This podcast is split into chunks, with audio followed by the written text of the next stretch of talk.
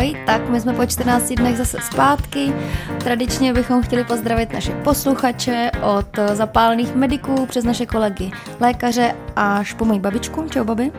A Jinak teda tentokrát to bude trošku komornější, ještě víc než minule, protože jsme zvolili uh, distanční přístup, což znamená, že sedíme každý doma u počítače a zkoušíme to pro vás nahrávat na dálku. Tak uvidíme. Ohoj, ohoj! Omlouváme se za případné zhoršení kvality zvuku. Přesně tak, vzhledem k tomu, že je to první díl, který takhle nahráváme, tak se tam můžou vyskytnout ještě nějaký mouchy, tak uh, nás na ně když tak upozorněte a my to doufám brzo vypilujeme, protože je možný, že tenhle koncept není úplně naposledy, vzhledem k tomu, jak se to okolo nás vyvíjí. A Jirka se už příště snad taky bude moc připojit, protože momentálně to vycí na tom, že se nám nepodařilo sehnat mikrofon. Ach, Jirko. Je to škoda, příště to snad polepší se.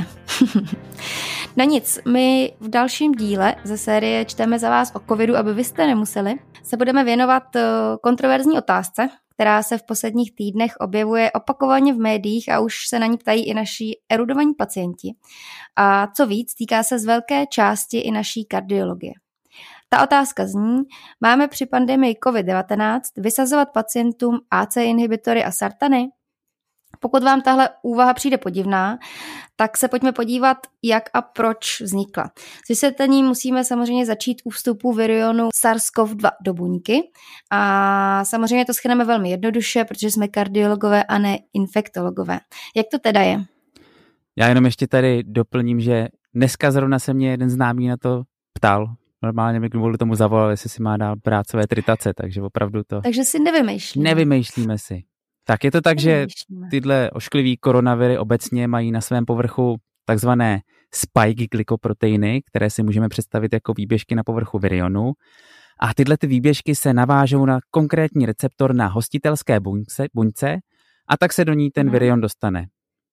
Už asi po dvou uh-huh. měsících, co se rozjela pandemie COVID-19, vědci zjistili, že eh, tady ten virus SARS-CoV-2 se může pomocí svého spike glykoproteinu vázat na angiotenzin konvertující enzym 2 neboli ACE2.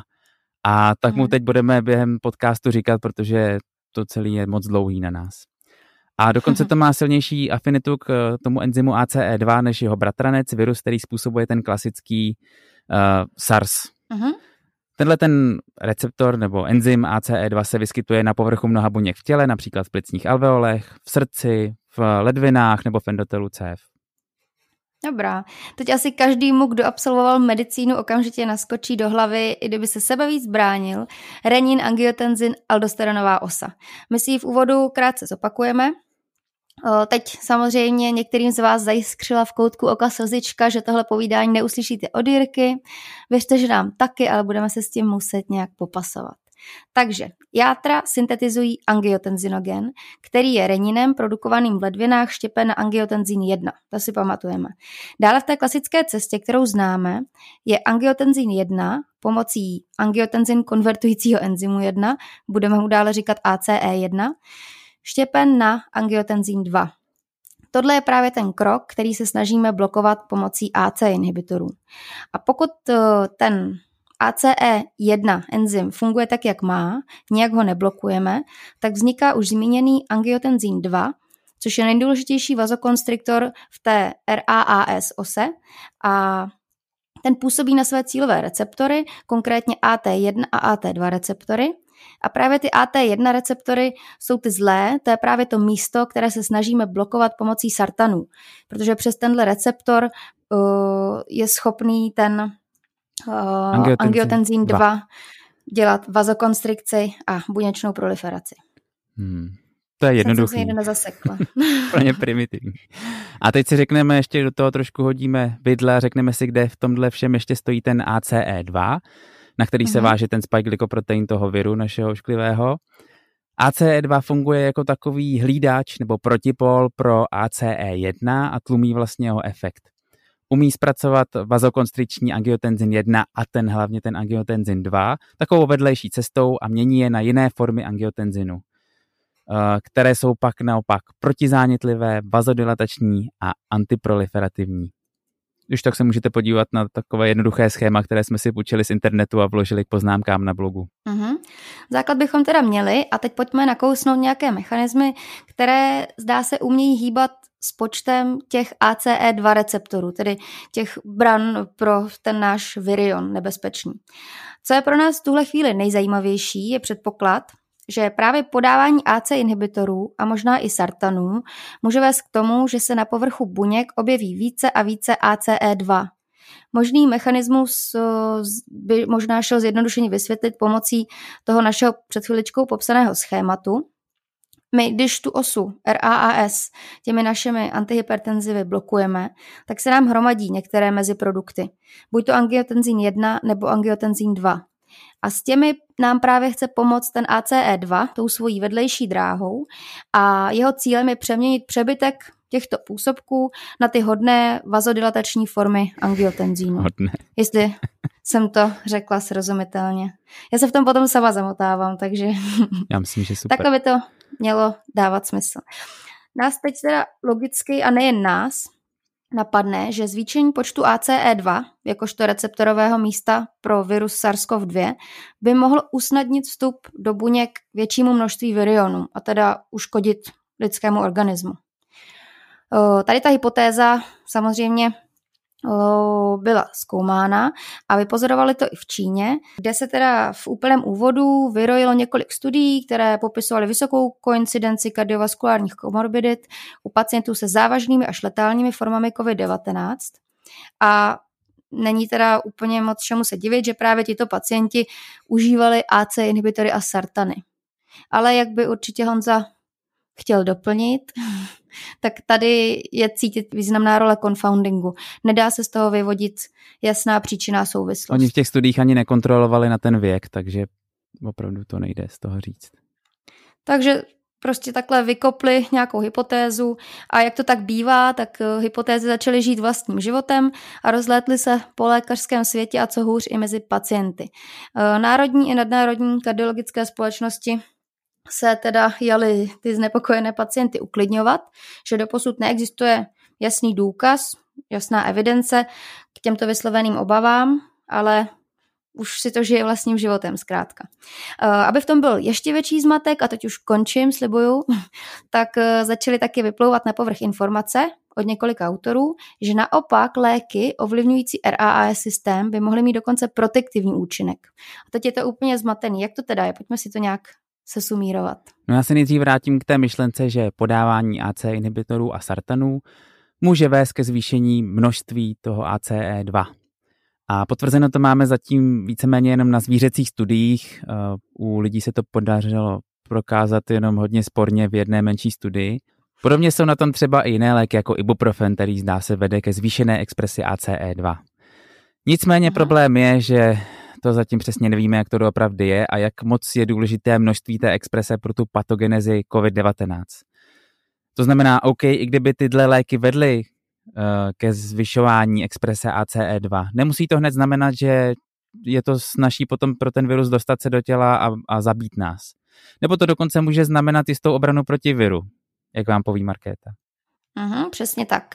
Abychom teda popojili a ukázali si, jak je to celý zatím na vodě, tak uh, zmíníme další možný mechanismus, který má také své stoupence. Někteří vědci totiž pro změnu tvrdí, že když to schrneme nějak jednoduše, jak jsme to pochopili my, že sartany pomocí blokace AT1 receptoru zvyšují dostupnost volného angiotenzínu 2, který se teda hromadí a váže se na ty volné ACE2, čímž teda vlastně snižuje jejich dostupnost pro ten virion, což by se mohlo zdát prospěšné.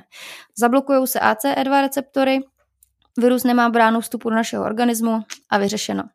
Ale všimněte si, že pořád mluvíme o podávání stejného léku, který se metabolizuje stejnou cestou, ale i přesto je to interpretovaný pěti, deseti, dvaceti různými způsoby a vlastně nikdo úplně neví. Takže už jsme se dostali na tu druhou stranu barikády k té hypotéze, že by tedy dokonce užívání AC inhibitorů anebo sartanů mohlo mít u pacientů s COVID-19 pozitivní vliv. Kon- konkrétně je to snížení rizika poškození plic.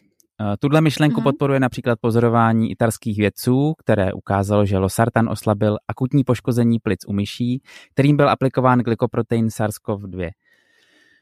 Další věc je, že to jsme tady asi, to asi nebudu říkat. No, povídej.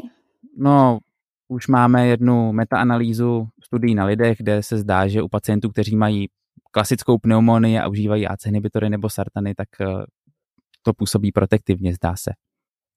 Mhm, takže to je taky takový výstřel do ticha, který by nás mohl posunout nějakým směrem.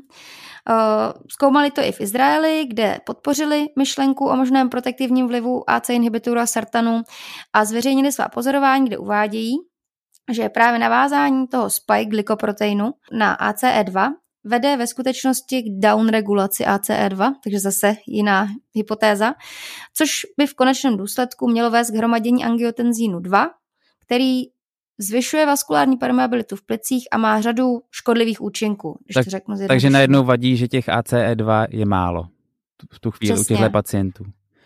Je to prostě úplně jinak, úplně obráceně interpretovaná hypotéza zase. Takže zmatek. To tak bohužel ve patofyziologii a fyziologii bývá. Co si z toho teda máme vzít? No vlastně už si to řekla. Máme argumenty pro podávání, máme argumenty pro zastavení, ale všechny jsou na, na základě nějakých eh, drobných studií na, na zvířatech a, a není tam nic prospektivního, žádná prospektivní randomizovaná studie, takže přesně nevíme. Samozřejmě Aha. bylo by jistě hezké, kdyby se ukázalo, že AC inhibitory nebo sartany mohou částečně protektivně působit i na takového strašáka, jako je COVID-19, ale my to prostě zatím nevíme. Aha. Teď můžeme čekat na další data, včetně minimálně dvou nebo tří probíhajících prospektivních randomizovaných studií na podávání losartanu u pacientů s COVID-19. Aha. To nás bude hodně zajímat. Aha. Nicméně, měli bychom si uvědomit zejména to, že se nestalo lusknutím prstu, že se objevil koronavirus a všechna ostatní onemocnění přestaly existovat. Tyhle Aha. léky patří mezi ty nejdůležitější, které v kardiologii podáváme. Ať už u hypertenze, Aha. kde samozřejmě to není úplně jediná skupina, ale hlavně terapii chronického srdečního selhání nebo u pacientů po infarktu, tam jsou extrémně důležité a určitě je velmi rizikové vysazovat kvůli nějakým uh, datům ze zvířat. Je to tak. S tímhle názorem se stotožňujeme nejen my, ale i většina ostatních lékařů, eh, protože vysazením takhle rozšířených a důležitých léků by se mohl už v tak dost medicínsky komplikované době vytvořit obrovský obrovský problém, který by byl ještě větší než eh, epidemie COVID-19. Náš vzkaz, jestli to můžu říct, teda zní takhle. Lékaři by se měli připravit zejména na to, že čím více se o těchto hypotézách bude mluvit a budou i dostupnější běžné populaci, tak tím více dotazů se na toto téma na nás pohrne.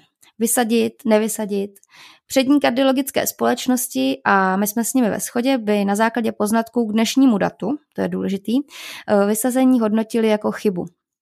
Tím ale neříkáme, že se na nás v následujících týdnech či měsících eh, nepohrnou nějaké nové zajímavé poznatky, které ukáží, že ty naše sartany nebo AC inhibitory eh, vlastně můžou mít nějaké důležité efekty, ale Zkrátka základ je teď být ve střehu, když už uh, máte na tuhle problematiku náhled, buď to díky svému studiu nebo díky nám.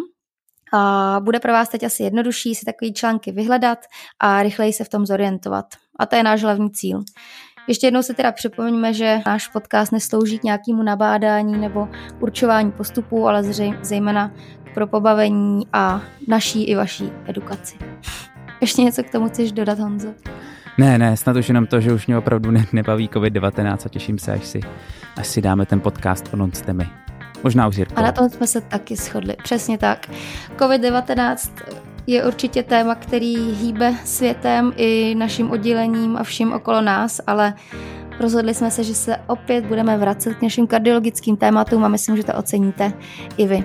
Tak snad už třeba příště. tak jo. Uvěřili jsme si, že jsme si správně vybrali kardiologii a nebyli by z nás asi nejlepší infektologové.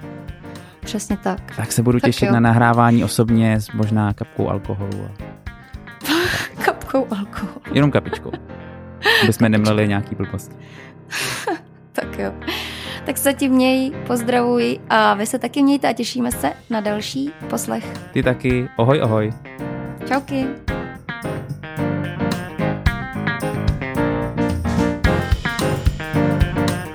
A podobně na tom jsou třeba i tiazolidy, co si děláš ze mě Tohle jsi mi tam dala. Zkrátky ty, Podobně... ty dlouhý léky. Tak, pouze. Podobně jsou na tom třeba i nesmí se. Já ti dám pauzu. Podobně jsou na tom třeba i jiné léky, jako tiazolin. Já ani nevím, jestli je to tam napsaný správně. uh, dobře, pauza. Podobně jsou na tom, podobně jsou na tom třeba i jiné léky, jako ibuprofen. Ale zdá se... Já to nebudu říkat. Uh, bude to dlouhý takový ty monology moje, viď? To jsme teď úplně zamotali.